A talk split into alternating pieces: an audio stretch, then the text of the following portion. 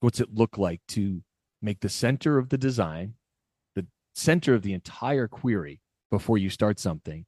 Who benefits and why?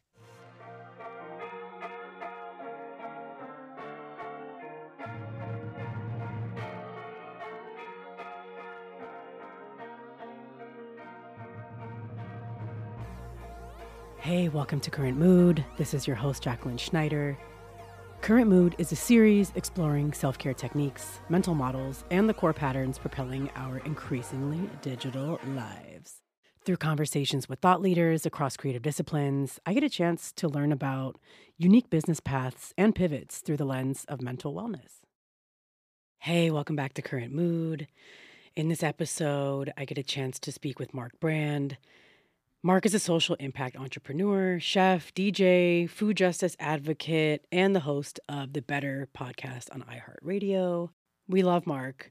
He has created over a dozen businesses in Vancouver, British Columbia, like a charitable kitchen, a diner, a brewery, a butcher shop. In many cases, these businesses were made to serve and support those struggling with addiction and food insecurity. Uh, we talk about his past life as a DJ, a nightlife dweller, and how that propelled him to become sober even after once winning a prestigious bartending award. A 2018 Vice headline reads Meet the Once Homeless Chef Using Food to Fight Poverty. And I feel like that headline really sums up Mark. He educates me on the links between poverty and food deserts, which he reframed as food apartheid. We also talk about how removing caffeine, alcohol, and sugar changed his life. Uh, imagine that and facing imposter syndrome while literally being on stage presenting at Stanford as an adjunct professor. Uh, we all deal with this, even you know people who are super successful. This imposter syndrome thing is a real thing. Um, Mark is such a deep soul who moves with intention, and every time I talk to him, I just feel so inspired to legitimately start a new life. so I really hope you get a lot of this conversation. It's a little bit on the longer side, but definitely listen to it all the way to the end. He's dropping bangers like all the way through. So have fun. Who are you? yeah, I mean, why don't you tell me? Who are who who you are? Yeah, I think it's an interesting question, right? And it's you are who I am to my partner, who I am to one team that yeah. I might work with, who I am to an organization that I consult with around food sovereignty, who I am to a group that books me to speak next week in Halifax, Nova Scotia. You know, that's it's an interesting prompt. Who I am to my DJ homies, right? Yeah. Uh, who I am to my dad. Who what's, are you? What's the actual question? Who are you today? Um, today I'm a a loving partner. That's number one. That's on my agenda. Like uh, I'm a best friend. Um, I'm a, a leader in the space of agency. And I think that that matters a lot. And I, I say that with no facetiousness. I think there's a, a lot to that. I think I I create space for people to discover themselves uh, mm-hmm. and and believe in themselves. Mm-hmm. And I use all the tools in my repertoire. And so who I am on a resume, if I lost all my businesses tomorrow, I guess would be um, a social impact entrepreneur, mm-hmm.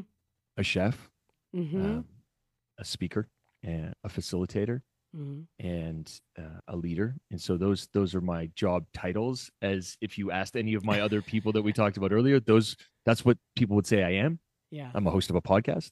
Yeah, I, you know, I, I I do these jobs, um, and I'm not trying to be aloof or cool about it. I just I don't think that we have ever been successful in defining or accepting um, are all of us as polymaths right? So we we try to box and pigeonhole folks in to make ourselves feel comfortable in an understanding of how to relate to them.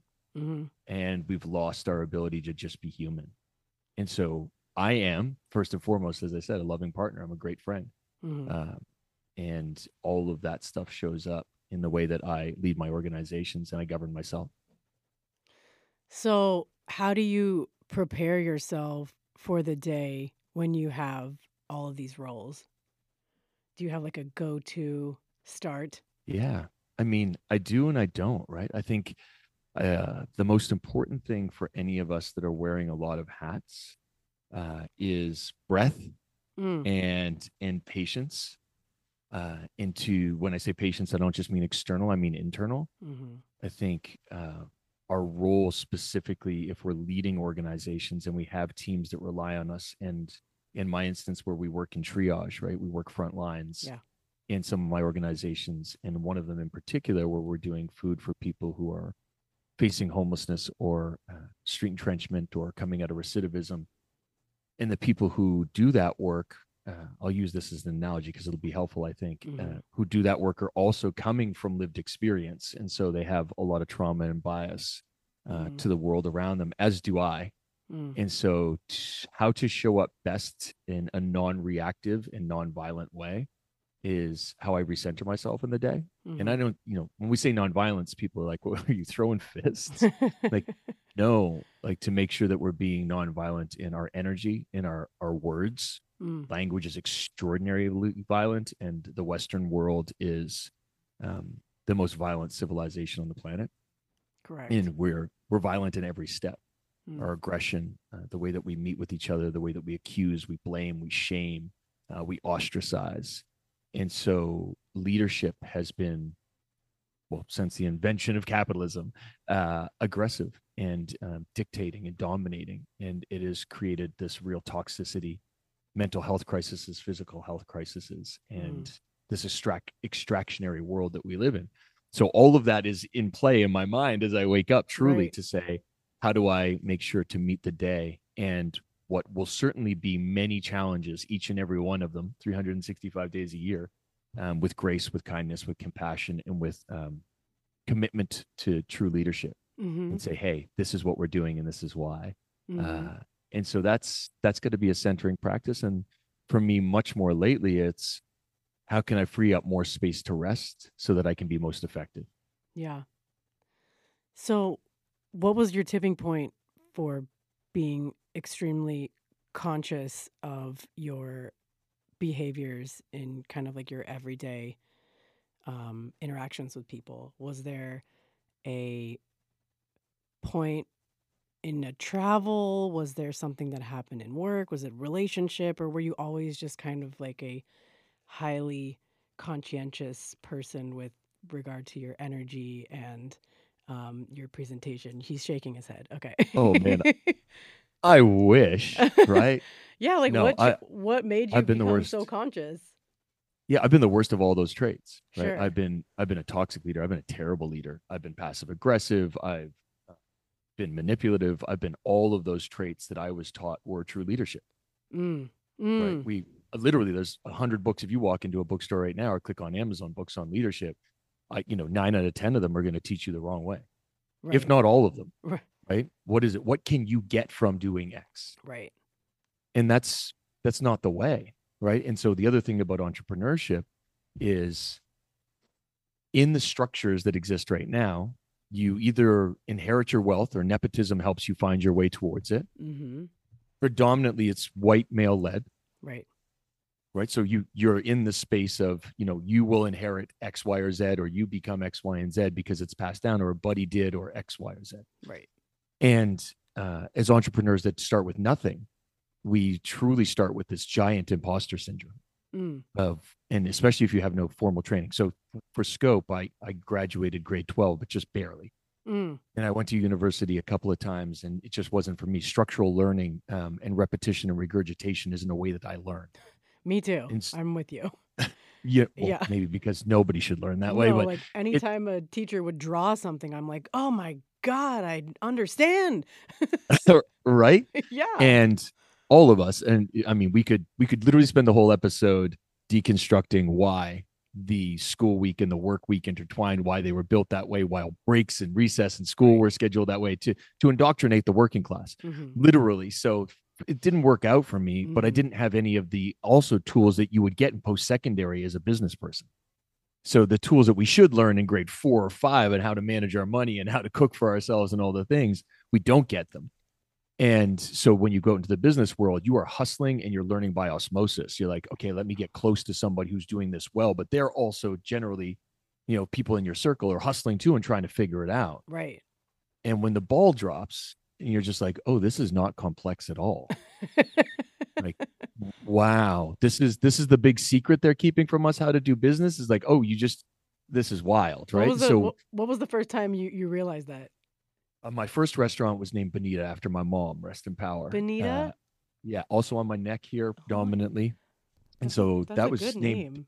right? It, Yeah. that's so I, I DJ'd for 10 years in Australia, uh, hustled, worked in the music industry, worked really hard to create culture, community through music, Mhm. um, and loved my life. I got diagnosed with an illness, had to give up my residency and leave and come back to Canada. Canada is where I hold citizenship and where I lived from when I was nine to 19. Ended Mhm. up in Vancouver. Long story very short, I've been cooking since I was 13 in the food and beverage industry. Learned all of those tools of the trade to to be able to survive and work anywhere, and adore food. Cooking is you know my heart and soul, as you Mhm. know. And so I get back to Vancouver and get myself a job. Very long story uh, short.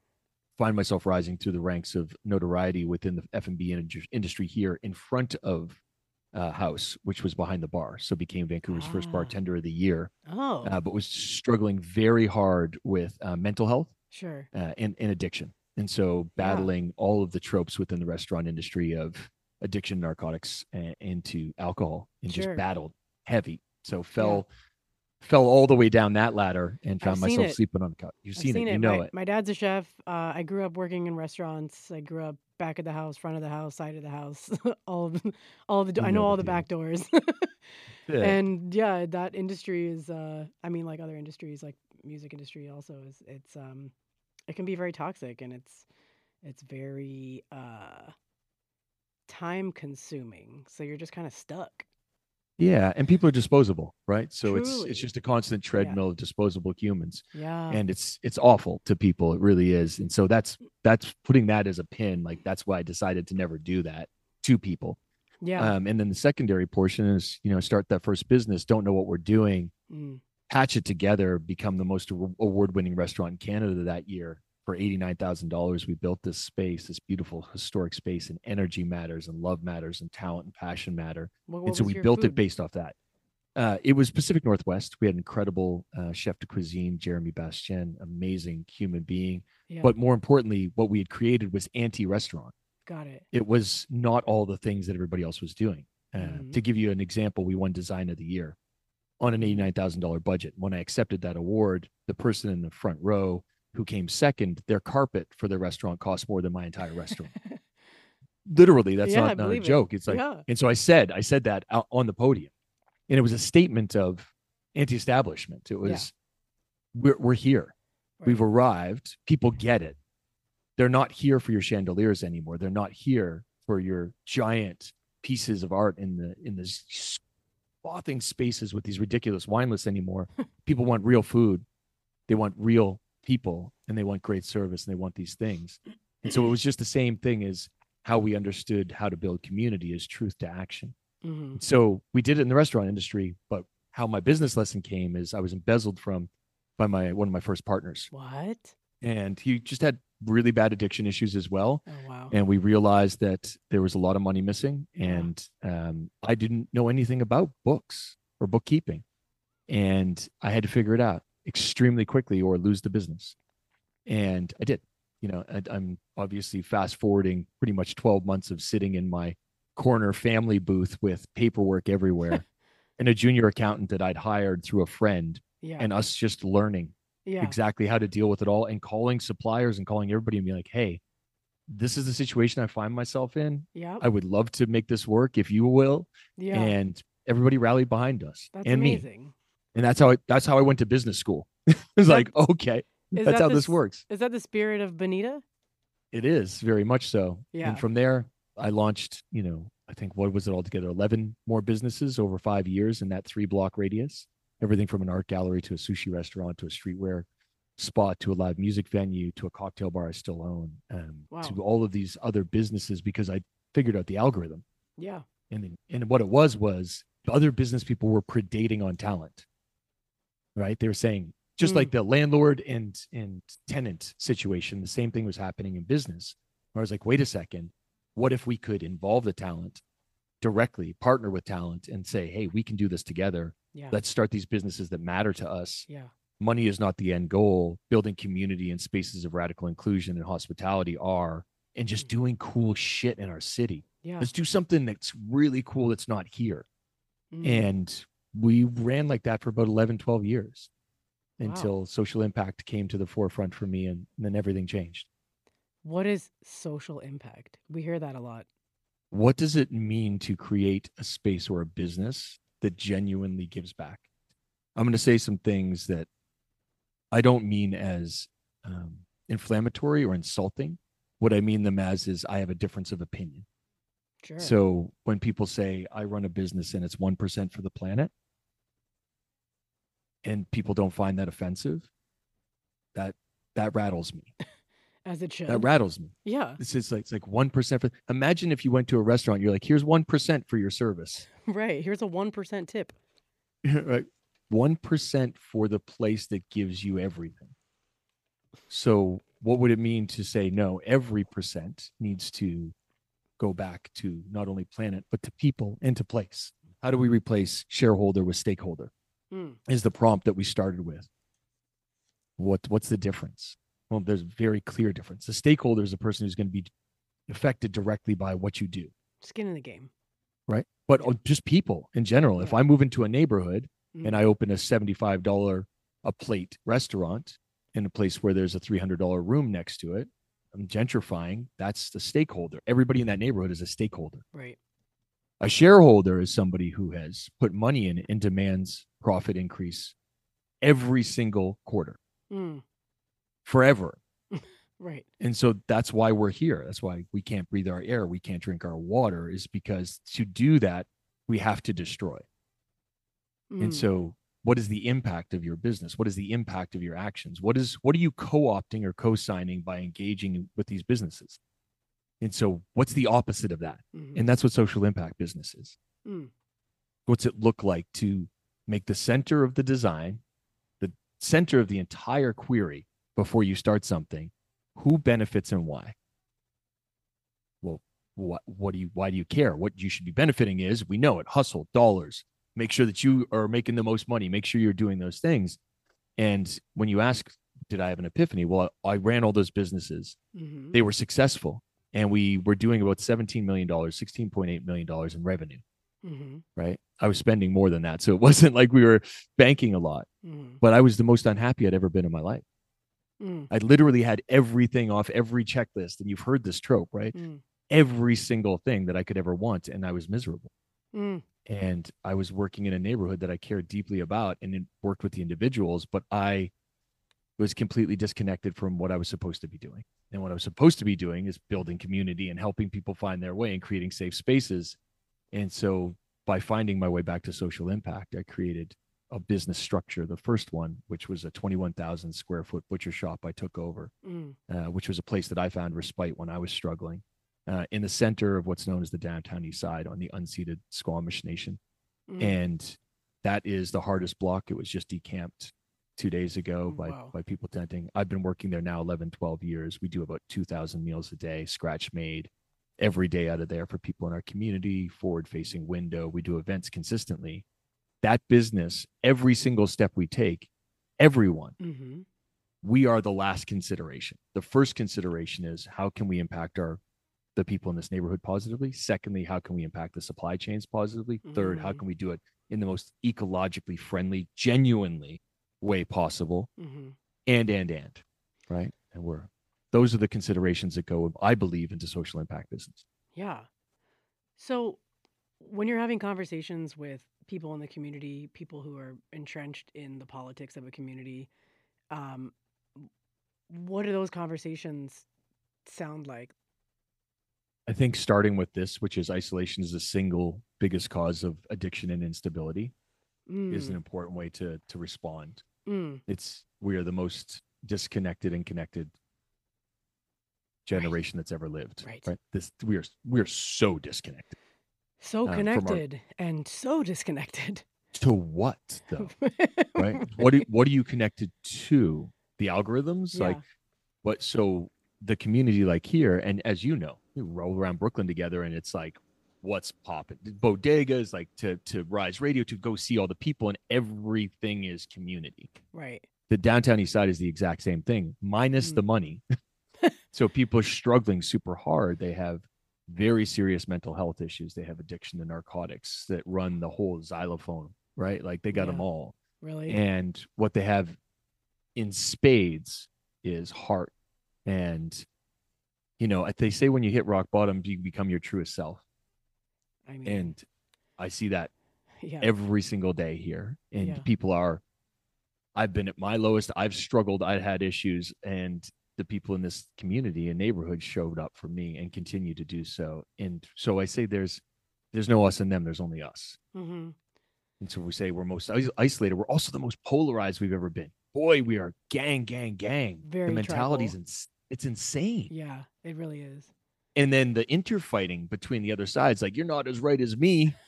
like wha- what? What is this a competition of who's the most ignorant? I mean, Like this is, or you're not as left as me. You're not as woke as me. And say you're not as you're not as X. And it's like what? What have we done to ourselves and to each other that we judge with this lens? So when you come to this neighborhood, yeah. none of that matters. Mm, nobody once is going to ask you about your politics. They're asking you how you're doing, really? right? Definitely. That sounds refreshing. I'm moving. to what end? to what? That's not their existence, right? So Right. I think what's happened to us is so disheartening because we're so entrenched in these almost role playing character sheets we've created for ourselves, Mm, right? It's like plus 13 understands the you know communist agenda like what are you talking about i'm i'm i'm so lost it is comical, actually. Right Yeah, it's but and also so it's deeply sad. and it's only part of the story Right. so i think what's so important is to you know anybody listening just to get out and touch things and see things Yeah. and be with people Yep. and to understand that yes it's also serious but also it's not yeah. right like and I, I think you know that's kind of the magic of, of food right is like you know everyone's got to eat and i've noticed this a lot through the little bakery project that i have during the pandemic it started and it was my social life like being able to connect with people through food i mean it's always you know kind of been a thing but the I'm sure you see this over and over again. I see you, you know, posting photos and videos of feeding like 1,200, 3,000 people. Like you're hitting like numbers with people and you're hitting, you're hitting people with sustenance, literally. um, like tell, tell me more about the magic of, of food and how um, you've seen people transform around of course it. Yeah. yeah my honor i mean it's us and we're it Yeah. it's it's really quite that simple I, I love to say stuff that that gets people into a space of thinking like what do you mean i'm not made of cheese like well, Well, i've seen you eat Do you eat cheese? You're, you're kind of you're kind of at least 38% cheese. But mm, zooming out even further than that, we're all made of stardust, yeah. but not not metaphorically, No, literally. We're all cells and energy. Let's go. right? But Yeah. we're we are. And so when we think about food, we have this really toxic and terrible relationship with it, Truly. which is we, most of the stuff that people eat isn't it.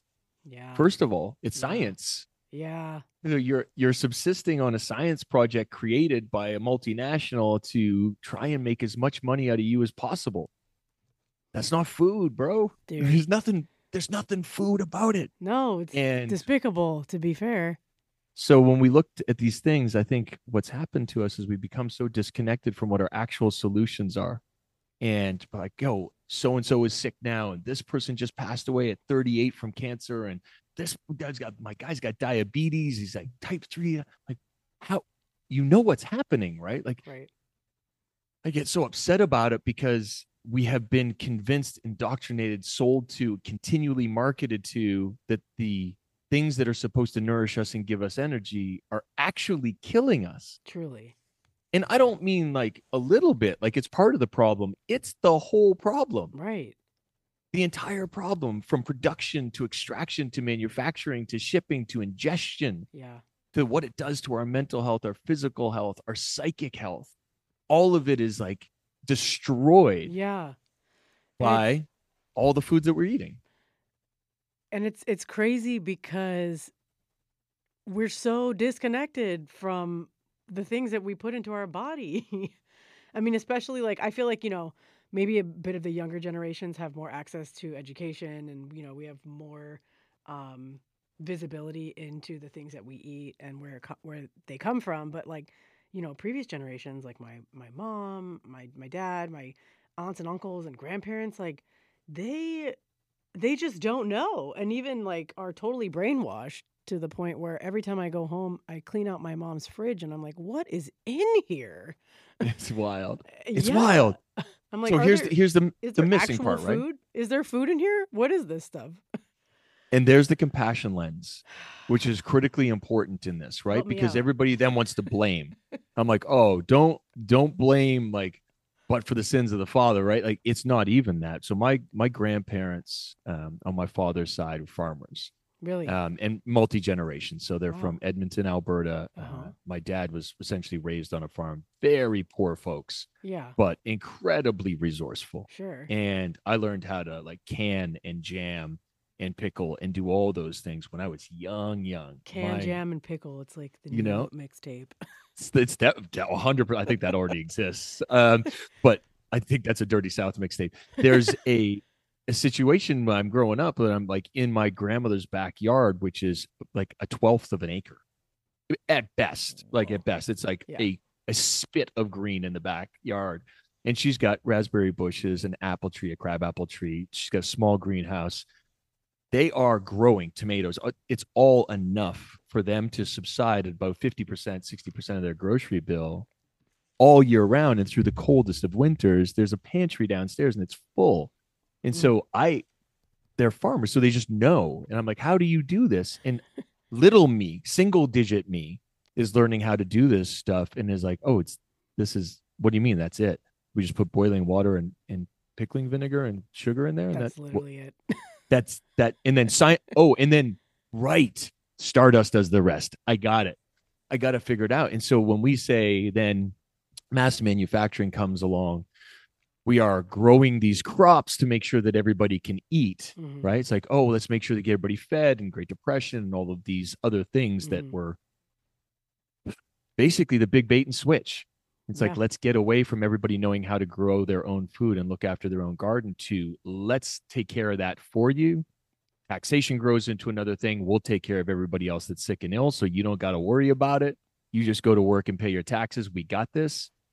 Those two things, the industrial complex, work together to create where we're at. So we have this giant health crisis. And as the West, we look out and we're like, God, why is why do people live to 118 in Italy? Right. And yo, our average lifespan's going down every year.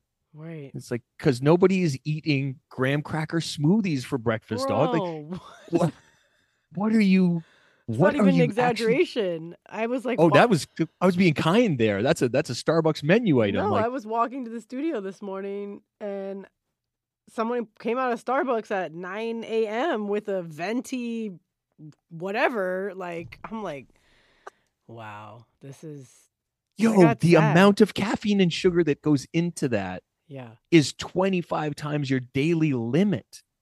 right. Like your your body can't handle this shit. And so it's screaming for you, yeah, right? It's literally like swelling and bloating, your heart Yeah. palpitations, your whole thing. And we're like, oh man, I must be stressed out at work. um, what? No, sir. No, ma'am. bro. It was the chicken Big Mac that you ate three of last night. Like, put it down. And it's the entire system is built this way. And so, jokes aside, now, yeah, if you can go to a fast food chain, and let's not throw all of them under the bus, uh, or we can. I mean, uh, I'm fuck like, 'em all, to be uh, honest. which ones do we uh, leave out?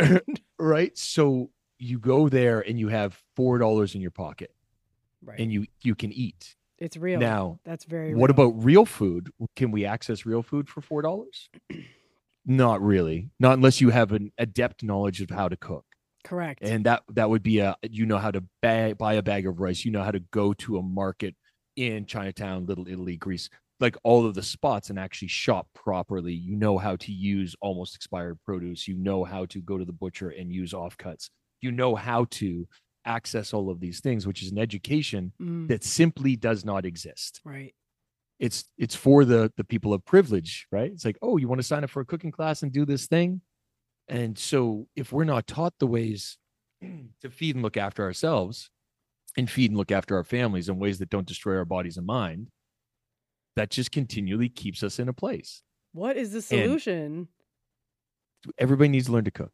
yeah. It- That's a good period start. point blank. Yeah. Like it really, really is. And then the cool thing, the only cool thing about the capital markets is where we stop going goes away.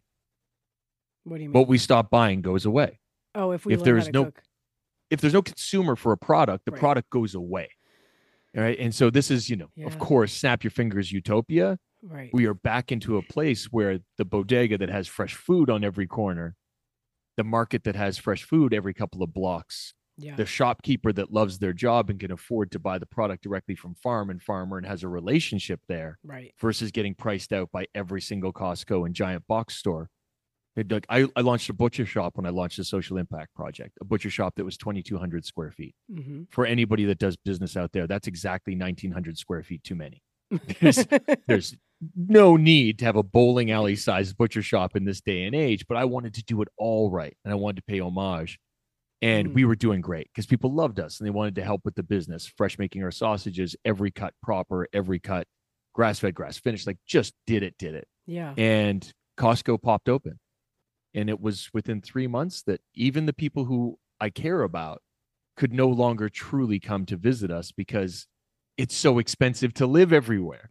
Man. So you can't make good selection. So even if you want to start these businesses that provide a better product and really truly do it at an accessible rate, you can't you can't undercut Mm. the monstrosities that are these giant box stores that have also um you know are working to kill us to be very frank so yeah. i think this is the whole this the answer to that question that became very long-winded no. Was everything's working against us and we have to push back in ways that are meaningful and the only way to really truly start that is through the education of your own body and access to food and having been in all of the marginalized areas across north america Mhm. from literally brownsville through teaching women and children fleeing violence how to shop at their local bodega that AK is, is manning that has the goods that can buy legumes and good veggies and stuff there and Yeah. cook for very little money four five six dollars Yeah. because the cultures represented there know how to do that yeah.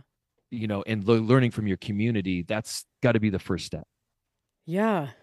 Um this is just I have so many questions for you now. i'm here let's go I mean, so like uh, luckily I learned how to cook at a young age. Um but I know that not everybody has access to that. The education, um, knowing how to shop, um, knowing how to prepare food, knowing what actually to buy and what your body needs and listening to your body. Where is a good place and uh, and and also to add to that in New York where I live, um, and also all throughout uh, North America, like groceries are so expensive right now. I literally went to the local market in Bed-Stuy. It's like the bigger, the bigger market um, in the neighborhood, and um, I just wanted to get a few things before I could go to the farmers market, like on the weekend. Uh, I literally sent photos of the prices to stuff to my mom in San Diego because I was like, "Oh my god, a a, bu- a, a, bunch of asparagus was eight ninety nine. Eight. oh yeah like Yeah. not nine dollars. Um, but riddle me this: the next day, I went to uh, Eataly in um, in Manhattan. Yeah. it's like a fancy Italian grocery store, um, but it's kind of m- mainstream. by Uh, the park there yeah, why was the produce way better and cheaper? there. Mm, Like, is Love. that a love It- that y- why is that? i tell you why very simply Yeah, loss leaders um, reputationally we're having this conversation right now so we're essentially doing a little ad for them and then they're going to sell you olive oil at $40 a bottle. Um what what is you know the differentiator? What's a key differentiator? Or maybe they took a stand and were like hey you know where there's great produce? We work with the the hepworth farms folks up in the hudson valley all right so the hepworth farms seventh generation farm mhm, two women late 60s early 70s mhm, they've just branched into weed our foundation is partnering with them super excited mhm. but they do tons of incredible produce and have for literally seven generations. yeah, The Hudson Valley and upstate New York has some of the best produce on the planet, It does. right? And yeah. so Eataly obviously has that direct connect. Mm, so Right? it's the relationship. Of course, because every single one of your other markets is buying from Sysco, GFS, one of those other just terrible ass companies Yo, it was. that- it that is getting their produce from California, shipping it across, Dude, marking it straight up yeah. to their 200, 300, 400, 500% markup. yeah. What they say the CEO, I think it was of Loblaws last year, it would take the average worker 380 lifetimes to make what she made last year. Yeah. So that I mean that's your that's your That's answer. the answer. Yeah, it, it was it was really disheartening uh, also because you know, like Bed-Stuy, you know, even 5 years ago according to some of my neighbors, I've only lived there for about 4 years, um was like a food desert.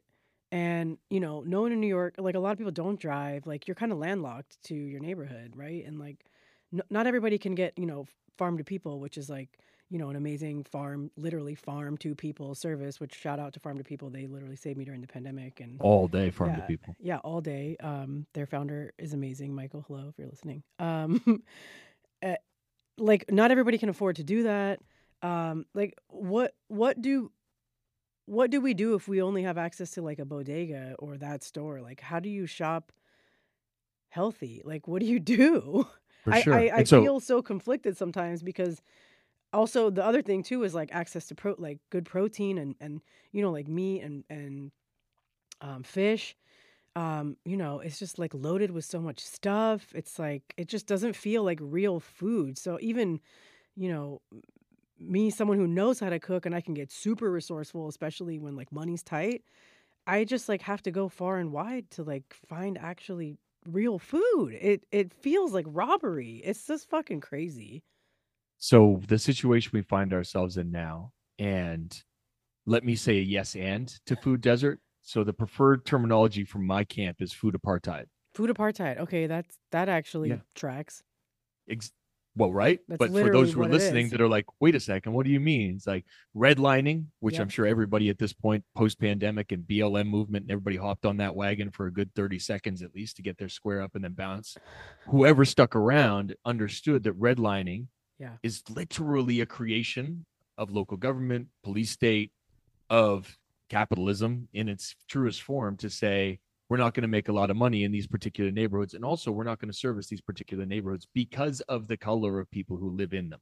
word So, I mean, I don't think we need to candy coat this shit, right? Just say what it is. no it's real and that's when you say, oh, Bed-Stuy didn't used to, but now it does because draw the line. It's one sentence. Because Gentrification. gentrified as fuck i am one of the people who participated in this Right. So now that it's there, the residents are being priced out. Of course, rent evictions start to happen. Things get demoed. There's no government control. yeah And this is what's bubbling inside of me so angrily is like, I used to believe. Here it is. You ready? Ready for this like wide eyed, bushy tailed kid? no I go used to believe that some form of government, municipal, in our country, provincial, federal, or statewide, I used to believe that democracy would in some ways step in and protect those most vulnerable in our communities in any way. That I used to believe this shit. that sounds nice And I mean, I would go to council meetings. I would be like, I'm the guy. I'm like, hey, so now that I'm here and I get it, I have some answers for you. Want to do this together? And people be like, absolutely. And never take a fucking meeting. and be like, wait a second. If we don't protect supply and like procurement, and I know there's buckets of money for this, and Yeah. wait, I'm paying, I gave you guys four and a half million dollars in taxes last year. I would like to see some of that be used for the reasons that you say you ran on your platform to look after. All you got to do is help supply and support food. Like food is a basic human right. We're born onto a planet that produces it for us. We can pick it off trees, we can Right. grow it with nothing. We literally just move a seed into the dirt and like step back and we should be nourished. It's that fucking simple. And so what we're doing, poverty is an act of violence Mm. it's a criminal act of violence that's being perpetuated upon people who cannot defend themselves. Our elected officials are elected to protect those folks, Mm. us, the folks that actually need the help, not the other way around. And so when we look at these situations, like, why can't I get a head of romaine lettuce for less than $12? Because there's fucking 8 billion of us. Right? And then this the people that are being supplied for are like, "Oh, I don't need to look at prices at all." And nobody is regulating anything. No. And so now I'm sounding to sound dangerously like a socialist because I am. I mean, there's nothing wrong with that. We should have access to healthy food that is grown in and around where we live at a reasonable fucking price. Period. It's not and then in the interim, science. Should be being taught how to do it and we should have people protecting all of those rights. Right. Period. Yeah. And what people don't understand is the more we extract and the more we ostracize and the more that we afflict people with poverty, the worse it gets for every single person. Right? There's this weird up game that people are playing of like if if I don't have enough, then you know, like I need to hoard. And we live in the scarcity mentality versus an abundance mindset. Up there is more than enough for everybody. yeah. So we work in waste food. And a quick analogy, I take the waste from three grocery stores five days a week, delivered to me via electric tricycle. And when I say waste, I mean like day old sushi rolls, literally everything from the hot counters, Yeah. All the produce that is no longer sellable because it is slightly browned because people are like, ooh, no, I don't want that. Because That all comes. it's a it's li- totally good. It's a liability, right? Well, no, it's just people don't want to buy it. And it- so it's what they call shrinkage, right? They're like, Oh. okay, this, so that's your asparagus is eight bucks because they're only going to sell 60% of it. Like, so two things, two steps. During that waste thing, the, the food that we get delivered every day, we take the chef mindset, we black box competition basically every single day from the charity A Better Life Foundation in the space. And we create food for people who don't have access. So we put out between 220 to 240 meals every single day, just made out of grocery waste Yeah. and stunning. Like yesterday, we did a gorgeous mac and cheese. We did some goldfish crumb on it, and we did some roasted pancetta. Goldfish crumb on a mac and cheese? Yeah, Yeah, well, come on, right? Um, and just like for people to enjoy food, and food should be beautiful, and that's the waste food. Our actual Yeah. meal program yesterday, that is in those thousands, did a roasted coho salmon on wild rice. Like we do real food. We're not a soup kitchen. Yeah. But what we have to do in the restaurant mentality is anybody who's thinking about opening a restaurant, just on a side note, don't. That is my advice. If anybody comes to me for mentorship, they're like, "Hey, I want to open a restaurant." I'm like, "Cool. What What have you done in F and B?" And they're like, "You know, I worked the floor a couple times. I think I really like it." I'm like, "Don't." Like Mm. you have to be Kobe Bryant or LeBron James of the restaurant industry. You must be able to play every position, shoot every single shot to Yeah. understand how to make it work, unless you have generational wealth or Right. real estate Right. because it is a game of 15% at best. And why this relates to food directly is we can't throw anything away. Mm. Right. We we're not in a place anymore in this current state. Like we could in the 80s and 90s, no problem.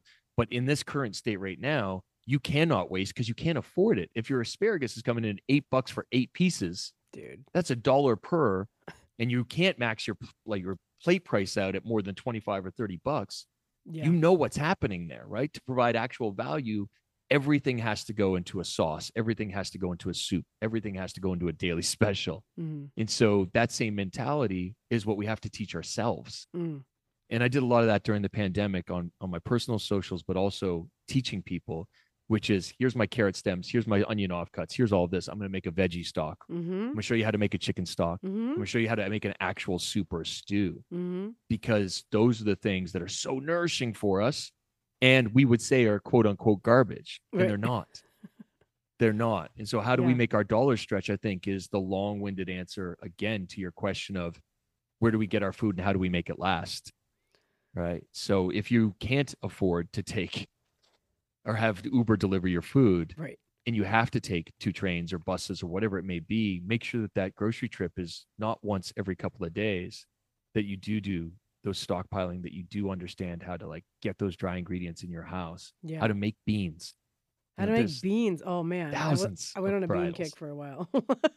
Stay on it. They're so good for you. Pulses are the future. Like you, we're going to need to eat them, but they are in every single culture on the planet. yeah, They're the easiest and cheapest to grow on the planet. They're the least detrimental to our earth and our soil. yeah, and they're incredibly good for you on all levels. Totally. Like bean, beans are it. I know. and I'm not I- talking about the canned stuff that has all the weird science in it, but like making your own beans. And it's so cheap. Yeah. What? What? Okay, this might be an a stupid question, but you're talking about canned beans or like GMO beans. Uh, are they really bad for you? It's a catch all for um, over pesticide use for chemically treated, for chemically grown um, things, but we do also hybridize and make more resilient products based out of that same process. So Yeah. there is a few things, and I say a handful of things that are in that process that worked really well for us. But what Mm. we've also done is weakened our crop resilience through all of that. So we are only, I don't have the exact number in front of me anymore. I used to love this one, but we're eating like 13 to 14 different food groups or varietals. Mm. Um, and fun. One of my best friends, Mark Buckley, him and I were working in Thailand together uh, just before the pandemic as it hit. And he was doing a presentation, and I love this guy. He's such a food geek. And I just been touring farms out there. Jay, I spent half a day on a farm, no English, getting handed food Mm. that I'd never heard of, seen, or tasted before in my entire life Yes. like all just like walking through being past leaves and pick things out of the ground. I'm like, what is it? I saw my first real tiger prawn. Wow. Do you know how big tiger prawns? Tiger prawns are the size of lobster. Really? Like that's what they actually look like. Didn't know. And we, you know, they farm just the babies and ship them and freeze them all over the planet.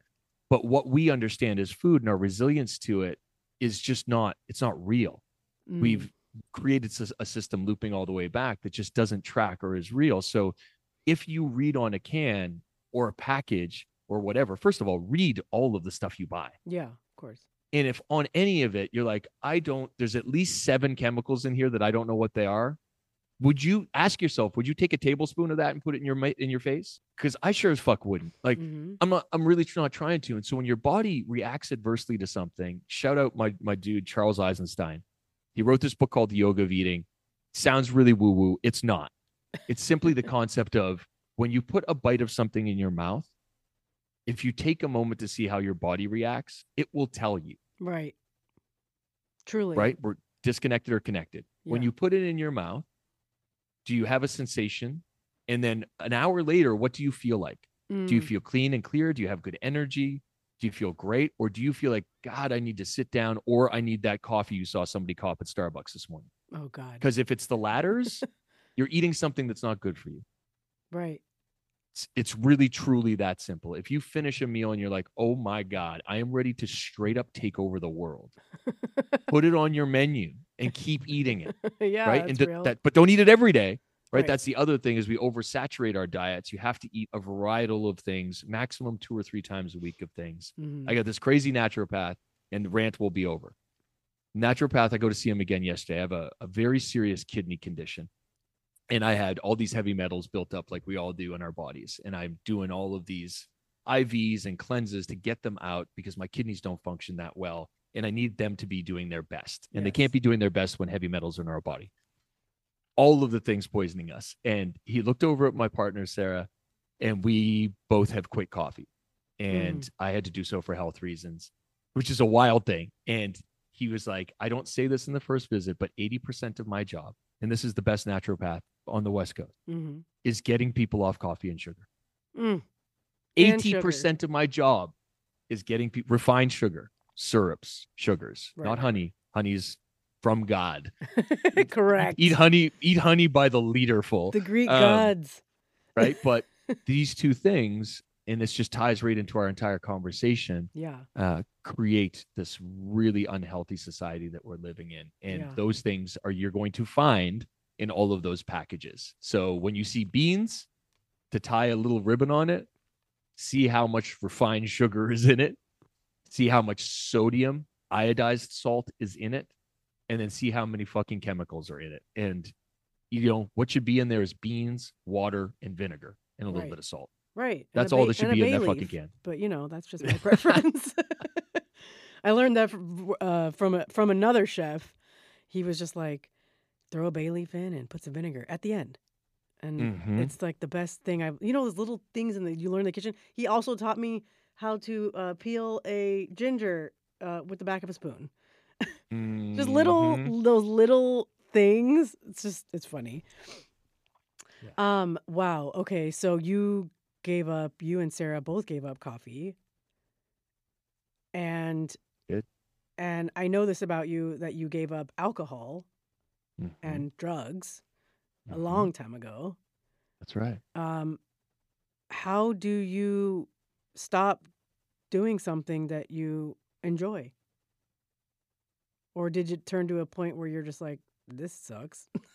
I am done. Yeah. I mean, what is the point of enjoyment? Right. And so I think that is when you ask yourself really seriously, particularly around alcohol, right? Mm. Um, it's called a spirit for a reason. Yours leaves your body. Wow. Genuinely, Truly. your soul leaves your body, right? It is, it is, it removes your truest self. And that's what we as a society use it for is to remove all of our inhibitions and to also stifle all of our pain. Hmm. Right. And so if we're living in a way that we have to do both of those things, that's the root causality for the use or the application of those quote unquote medicines or spirits. And for me, it got to a place where I would apply those spirits and the darkness was so overwhelming. Mm, And for days afterwards, my mental health suffered so badly. mm. And we're, we're comedic about it, right? We're comedic about it. You show up and you're like, oh my God, man, I'm not doing so great. Like, I'm not feeling very well. Or like, oh man, I'm sorry, I'm late. And like, when are when are excuses enough? Yeah. right? When do you stop feeling proud of yourself and the way that you show up? And so the real one for me, Jack, was if I'm living in integrity Mm, of showing up for my teams who are showing up every day for people who need us most in a system that couldn't give two fucks about us or anybody in it. mm, If I'm doing what I'm doing and not being able to show up as 100% as myself, 95 wasn't good enough, 70 wasn't good enough, and 50 definitely wasn't good enough. Mhm, what are the things that are taking me out of body mind and spirit and Mm. making me walk out of integrity? And alcohol was the number one for me. And one was too many and a million was never enough. Hmm. and so it's it's this interesting place. I still own a cocktail bar. I own a brewery. Uh, i love my brewery. We it's a beautiful company persephone. We have 11 acre farm. We're a b corporation. We're top 10 in the world. Like i love what we do there mhm, and i do believe that people can imbibe responsibly mhm. i can't Got it. right and so also it's just a i wanted to so long story very short i'm up super late one night and there's i had like three or four critical moments but Let's one keep of it them long. Let's keep the long story long. one of them that really really hit me is i was with one of my best friends at the time you know and still a dear friend jacob ellenberg and he looked Mhm. at me it was like four in the morning in the kitchen and we're partying we're having fun he's like do you ever wonder how good you could feel. And i was like what do you mean? He's like do you ever wonder what it would be like to be 100% feeling good? And i was like well i can't because of my illness. He's like oh yeah? Is that is that the excuse you use? And like we just had this really deep and meaningful conversation Mm, completely inebriated right, but it, it hit me really hard. And then you know in other parts of my life i was offered an incredibly beautiful opportunity to become a stanford fellow. So i was at the d school the design school at stanford um, as a fellow in civic innovation Mhm. and i was working on poverty and, and the intersection of technology for a year. So my companies were under the stead. My father had been retired. He came out of retirement took over my seat. I was still reporting it daily Mhm. i had my managing director step up and handle more operations. I'm at stanford. First of all you want to talk about imposter syndrome? Yo Yeah. have you ever been to stanford? It's like the matrix and i you if you physically can see me folks i do not fit the archetypes uh, and also was an aged out it's like student but i was there for very specific research so i was actually an adjunct professor as my title yeah. um, and talking about civic innovation and social innovation and working on design thinking modalities Mhm. but as i'm there i'm also finding myself in the imposter syndrome my shadow taking over Yep. so i started to drink every Hmm. night Hmm. and i'm not talking like getting wasted but i would go to the bar the local bar one of the few in palo alto that still had local humans in it where i felt safest and seen Right. amongst people who were deeply in their darkness and twisted and drinking at four in the afternoon, Right. right? Your favorites, Barfly, and in fact, Mickey Rourke was not there, but it felt like it. Yeah. And having three Manhattans and just overindulging my own sadness. Yikes. Three Manhattans is like drunk. Yeah, yeah, and I'd be fine, right? But I would go home and I'd be upset and be lonely and just was not showing up for this opportunity of a lifetime. Yeah. quite literally i've got a stanford email address i can do the research i'm going to the mission tenderloin and i'm researching with people street level and i'm taking on all that energy and sadness and Yeah. i'm like the system has failed us yeah. and this is the fucking cycle we get into Right. is the world is a disaster therefore I must ruminate on it Right. as the tortured poet. Am I Graham Greene? Am I Jim Morrison? Am I Hunter S. Thompson? Or fucking all of the above? yeah. Right. And you're none of those. And take it easy. And your ego gets caught up in all those things too. Right, Right. So right. I had friends intervene who I love very much. I'd done a speaking engagement for them. Um, and it was part of my identity. People like brought me beautiful bourbons and whiskeys. And I had a couple at the speaking engagement, Jack. And it was to a very affluent group in San Francisco. Mm. Uh, and I went for the throat on them. I was doing my talk and I had done a day of research in the Mission Tenderloin and I had some particularly bad interactions That's with rough, right? Twenty fourth and Mission. I used to live in SF. yo, yeah. you know the place. And so I'm with all these rich folks and they're Yeah. trying to just have the happy stories. And I was just going for the throat. right. and well, That's the bourbon speaking. So Where were you, by the Yeah. way, exactly? in a showroom um, for a company called Allsteel, uh, which does really high end office Oh finishers yeah, and I know. builds. Allsteel. Yeah, yeah. Yeah, I was with a very dear friend of mine who put me on, uh, and I was there speaking an engagement, a paid speaking engagement. In a showroom, Uh, you were roasting these rich. Uh, actual, and in like the most, not directly at them, but about them, right? And just barbed to a point that my other friend who was there is an incredible cellist. Shout out Philip Shepard. The man is a legend. Was like, hey, I think I'm gonna play now, and I was like, okay, and stood me the down. Titanic and is sinking. I'm going on. the next night they took me out to dinner and were like, you have to stop drinking. really? and I they were like, "You were you were fine last night. Everybody loved you, by the way. The feedback was really great, but you were dark." Yeah. You know, in my mind, I was like, you know, awful, and I wasn't. They were like, "No, it was total. No, you were good, but if you continue down this road, and then I won't mince words, you're gonna die." Word. And I was like, "Well, I don't think I want to do that." You know, I- would flirted I'd flirted with that a decade earlier, and I was like, "I don't I don't want to go down that road." And Yeah. people in your life show up for you and i think one of the most dangerous or risky things we see now as friends or as society is telling your friends what you really think and how you care because we're Mm. scared of the outcome right we're Mhm. scared that our friends will turn their back on us and that we, by showing them how we care our truth it's it's not safe. And um i love those those, those two. I love those two very much right? So they they showed up for me and you know that's not the end of the that story but today on friday april 7th in 2023 you know seven years in almost um and very very happy for my sobriety it is not it's never gone away.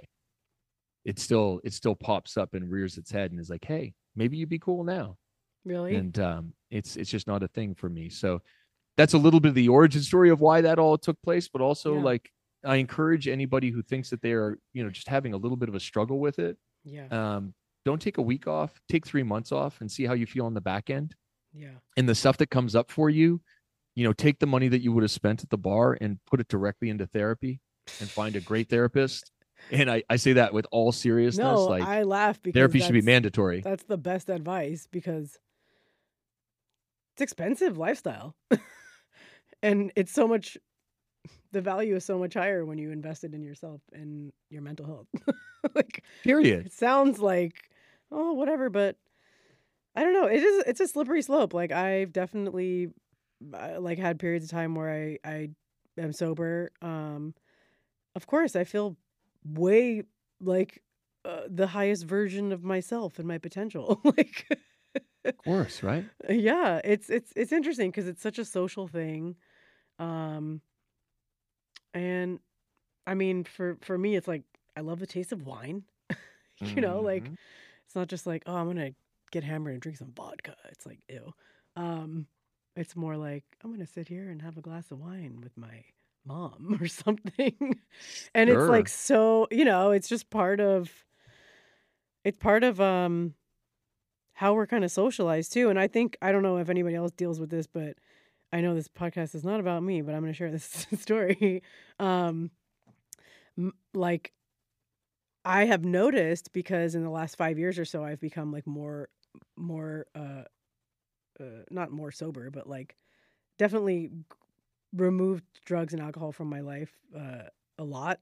Um, whereas like in my twenties and you know early thirties, it was like you know very much huge part of it. But I do notice that when I go home to visit family, that um, everybody drinks. Like everybody, it's just like Mhm. we go to dinner. It's like get a glass of wine. I'm getting a martini. I'm doing. And then when I'm like not drinking and I hang out with them, I notice that we just have like a different interactions. It's just like so embedded into uh like our relationships and I think it's like somewhat of a coping mechanism because there is a lot of uh trauma and a lot of role playing that goes on with family too. Um Yeah. Well, there's a very important tool here, and I'll pull it out, Jack, Yeah. because same, very much same. And I'm not, not everybody can relate to you, not some people. Everybody who's listening to this can absolutely relate to you, unless they have devout Muslim parents, and that's a whole other set of you know issues you may be encountering. But here in this particular thing, what does it look like? What if you you're like, what's my ideal situation? right. So when I said to my parents, you know, I'm getting sober, my parents didn't. My mom didn't drink. Um, she had very, very bad health, and my dad, not not a big drinker. It was an easy transition for me. The rest of my life, fucking forget about it. My entire life and existence was built on the consumption of alcohol and the party. Wow. Like every single space that I built, or everything I walked into, right? Art Yeah. opening, live music, like everything was based around the socialization and intoxication. Yeah. And so the the easiest thing to do and the hardest thing to do all at the same time is just to stop doing it. Right. Right. So I would go out and immediately connect with a bartender. And this is I know I haven't done this in five years, so I don't want to like overstate it. But in the initial terms, you're in your head about it, right? So I would get a cranberry soda in a tall glass and always have one in my hand. Right. Right. And if somebody right. offered me a shot, I'd be like, I'm good. Or if somebody insisted, I just take it and dump it on the floor and put it next to me, like, and just keep it pushing. Like right. Right. you stop making it about you, right? Because you're like, everybody's gonna be, like, oh, why aren't you drinking? Nobody gives a fuck. no is the answer. Nobody cares that you're not drinking unless it's just you and a drinking buddy who's used to you drinking, Right. you know, and you That's haven't not your real communicated that you don't, that, but you just communicate that you don't drink. Right. And so I went on, I did 100 days sober, ticked a bottle of Eagle Rare that I left on my counter, literally didn't tell a soul. And then when I got sober, sober, I announced on socials, I announced to all my friends, I was like, hey, this is what I'm doing. The reaction was the biggest and best reaction I've ever got in my entire life from those people that I still have around. Hmm Anybody who reacted adversely to me, I was like, oh, I can see what's going on here. Right. Yeah. And just took a moment, had conversations with people. Why does this make you uncomfortable? But in gatherings, people will show up for you Totally. like people literally we i would go to dinner parties and i'd be like why is nobody drinking and would ask the question they're like oh we just didn't want to i'm like i love you so much but go ahead once you get drunk i'm gone I don't like to be around you Right. and that's not a, no offense i'm just not on your same wavelength like Right. I'm the first person to leave the party because i also go to bed at nine o'clock. That's another thing. It's like, what are your priorities? but it, nobody's getting hurt. No harm no foul. Yeah, like yeah, the, yeah. the dinner party starts off and people are having wine and cocktails. Cool. The first couple hours everybody's still in their body. They're not wild. And by the time they are i'm tapping out anyway. And that's that's our relationship right? If you want to hang out with me come have a coffee in the morning or come have breakfast and you will lose people no, just totally. know just know that right I, I noticed that too because this month I'm observing Ramadan, and there's so many activities here, especially in New York, that are like centered around let's go get a drink, let's do this, Mhm. let's do that. Like everything is alcohol related. Uh, and it's Definitely. been it's been really nice because I'll tell people like, oh yeah, I'm, I'm not drinking, and they'll immediately accommodate me. Mhm. They're like, oh, bet, all right, well, like let's go for a walk in the park. I'm like, that sounds way better anyway. or have a mocktail or, Or, have a like- non-alcoholic wine or have a non-alcoholic beer. I mean the movement into this is so big and so Right. robust. There's not a dope restaurant or bar you walk into that doesn't have that at this point yeah, which is wild. Like we started doing it at my cocktail bar i think year two or year Right, three. I was right. like abstinence cocktails. Let's make stuff for folks that's equally as delicious. Also charge nine dollars for it. People will totally buy that. I that's- would you know That's the you know? crazy part because there's a place in my neighborhood. It's like a jazz bar, and they kind of bully you if you don't spend a lot of money, and Mhm. especially like if you're not drinking or whatever. Um, they have this like del- it's, it's I'm not gonna lie, it's fucking delicious, but it's like thirteen dollar like ginger beer that they make there. It's Great. It's amazing, but I'm just like really thirteen dollars. Yo, I mean, there's full spirit lines, and there has been for decades now that are like non-alcoholic spirits. And Sarah and I definitely, wherever we go out, we order a non-alcoholic cocktail to pay homage and respect to also the spirits or the program, the Bar Forward program. Like, there's True. people doing work back there, yeah, and it's delicious. We get It's so excited. good. we have one or two, and we're like, "Yo, that was so good," and the effects are. Guess what? We're still 100% still ourselves. Guess and what? we paid respect to the restaurant of the space that we're in and we're in good space but i think you know really ultimately diving down back to the most important part here is yeah, what would it feel like to be your best self? Right. It's amazing. And and I have noticed too, even like this month, um, like because I'm not doing the activities that I would usually do uh, at night and be out later at night, um, I've reprioritized like so much self care. Even though like I Mhm. I I've I I do prioritize self care like hardcore, and I have, or else I know I'll go crazy. Um, and for me, that's like meditating in the morning, like getting some kind of exercise, like drinking a lot of water, like you know, meditating again in the afternoon, um, making sure I'm around people that give me energy instead of take it away. Um, there's a lot of different things, but uh, now that I like, you know, for I mean, I'm you know, literally two weeks. Um, I've just noticed I just feel I just feel like my higher self. I've been so productive. I've recorded like five podcasts. Like I have more ideas. Like it's just kind of it's kind of a win all around. I'm not gonna You're lie. proof in case. You're proof in case. Also, who likes anxiety? Like Yo, that I don't I don't real. know. I don't think I'm a big fan of feeling anxious, right? Yeah. And so as your body, as your soul is re-entering your body or trying to find its way back into your body, the anxiety that comes along with it is just so wild. And so anyway, we uh, we Yeah. could go on about this forever. I encourage anybody who's is feeling it like to do so. And if you have no issues, good. Yeah, Congratulations and you're one of the lucky few. Do do you and thank you for coming to my cocktail bars and buying our beer and supporting people with developmental delays real. and everybody else. Yeah. Um, By the way, yeah, I, I looked this up. Uh, I said, why is alcohol called a spirit? It says these drinks were thought to hold both the spirit of life force, or to, to hold the spirit or life force that gave them their power. Who knew? Who said the distillers in the Bowery in 1655. Yeah, um, yeah. It's it, it's just a it's a really interesting relationship Yeah. uh, for anybody and everybody. And you know, I just I hope whoever is listening is is on the constant path to try and feel and get better. You know, you just start to refine and refine and refine. Jack, I'm 47 this year. I'm in stage three renal failure, um, steps away from stage four, and I get 15, 16 hours of energy a day. And I don't take any other medication aside from a heart medication to help regulate my heart um, that isn't medicine, food, stardust Right. and you know longevity i think is what we all hope for and we also want to be our most fit and healthy and mobile selves as we get older to just enjoy the life that we're creating and Yeah. so any of the things that would interrupt that is i think the sort of thesis of this this conversation that you and i've had which i've thoroughly enjoyed is just be really careful what you put in your body and why and the why has got to be the question in every single step that you have in your life to say why am i doing this and if you don't want to look at it, look at it three times as hard, right? Because it's Yeah. maybe an, an un, uncured trauma, Yeah. something that's happened to you in your life that has made you feel either hurt or insignificant, um, something that has, you know, caused you to bury or to show up as um, we talk about often in shadow. Mm. Your shadow shows up and says, hey, or acts in a certain way or a behavior. There is the opportunity. We're very resilient. We're very psychically and mentally resilient Mm. um, to be able to look at those things and say that wasn't my fault or i was you know there's i was a different person or all of those sorts of things Mm. um, the one that i always share with my teams is the the reason the rear view mirror is a 20th of the size of the front front uh, windshield of your car is because there's nothing back there aside from a couple lessons Right. right take the lessons and look forward right Yeah. we spend so much time in our heads ruminating on what we coulda shoulda Yeah. And none of that's real. It doesn't exist. All you have is the present moments. Stop ruminating over backwards. Stop worrying too much about forwards.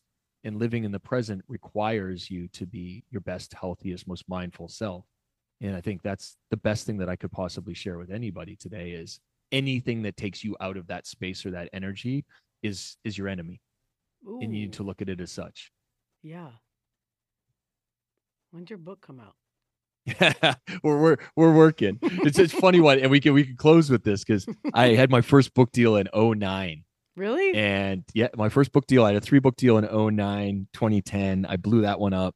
Um, and it just, I think, you know, like any art form, uh, and I love to create, and I love to design, I love to make things. I've gone three quarters of the way in the process of a book now three times yeah. uh, in, in earnestness yeah. and said, this is not what I'm supposed to release. Of course, I've done cookbooks and stuff that you know have been really fun to do. Mhm. Um, but we are working on one right now. And when I say we, I mean Sarah is helping me formulate uh, how it plays. Called Better. Mm. Um, my charity is called the Better Life Foundation. Our podcast and radio show is called Better. Mhm. Uh, and it really, truly will be a book about everything you and I've discussed today Mhm. uh, in a way that is um, tools for resilience, as we say on the pod, right? Like, Ah. what what is it that I can help you in a way that you can access, regardless of your socioeconomic status or or who you are to yourself at this moment, Mhm. um, see and live in a better way. And I think we have an in this podcast does it too.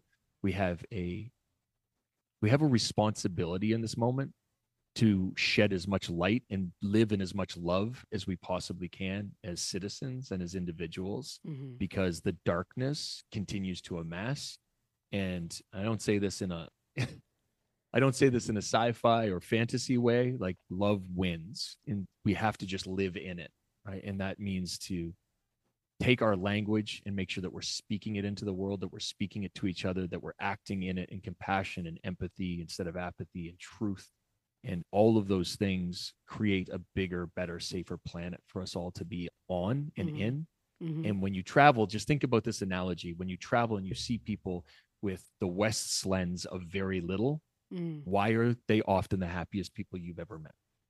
It's so true. But why? And so that's that can be the start of your thesis or your design for yourself is Yeah. possessions and money does not equal happiness. It never has. The Mhm. center of every great Eastern philosophy really just says detachment is there's there for a reason. Yeah. and I can say as a a longtime student of all of them, um, the happiest I've ever been in my life is being in love with my partner, being in love with my work, and truly loving myself. Mm. Better drop the mic, bro. I got to step away because we got to go pick up our dogs and go for a giant walk in the park right now because that's what we do. We make time for this shit. I love that. Wait, you have do- multiple dogs? We have we have a whole ass family. I inherited a whole family. I got like um, a movie star retriever. I've got like a rock star palm. Oh, It's it's a wild like look how many plants I have, Jack. dude. Uh, I like I fucking a hundred plants. a hundred. There's a fucking look at the look at this palm is encroaching. I can barely play records. This No. palm is in my get out of my space. No, bro. I see. I I I have about twenty plants, so I'm with you. It's it's wild, but it's a beautiful way to live, and I can't wait to see you in person again soon. Love Sarah and I will be there in June, and we'll get the whole squad together to spend some time. Oh, And cannot thank thank you for thank you for having me Yeah. on the show. Like it truly is an honor. I'm a you know longtime listener, um, and first time caller. I'm very very happy to be here. Thank you for calling the Midnight Storm. That's right. No, thank you so much for joining Current Mood. I really appreciate it, and I love your perspective. And um, thank you for just doing the work that you do. It's it's it's so valuable and it's necessary. And um, yeah, just so much gratitude to you for real. Thanks so much for tuning into Current Mood today. Don't forget to follow Current Mood on Spotify and give us a little rating if you're feeling it. Give us a little star action. Five stars would be great. And follow us wherever you listen to podcasts. If you have any ideas on future guests or any insights, feel free to slide right into our DMs on Instagram at currentmood.io. Thank you so much for being a part of this community. It really means a lot.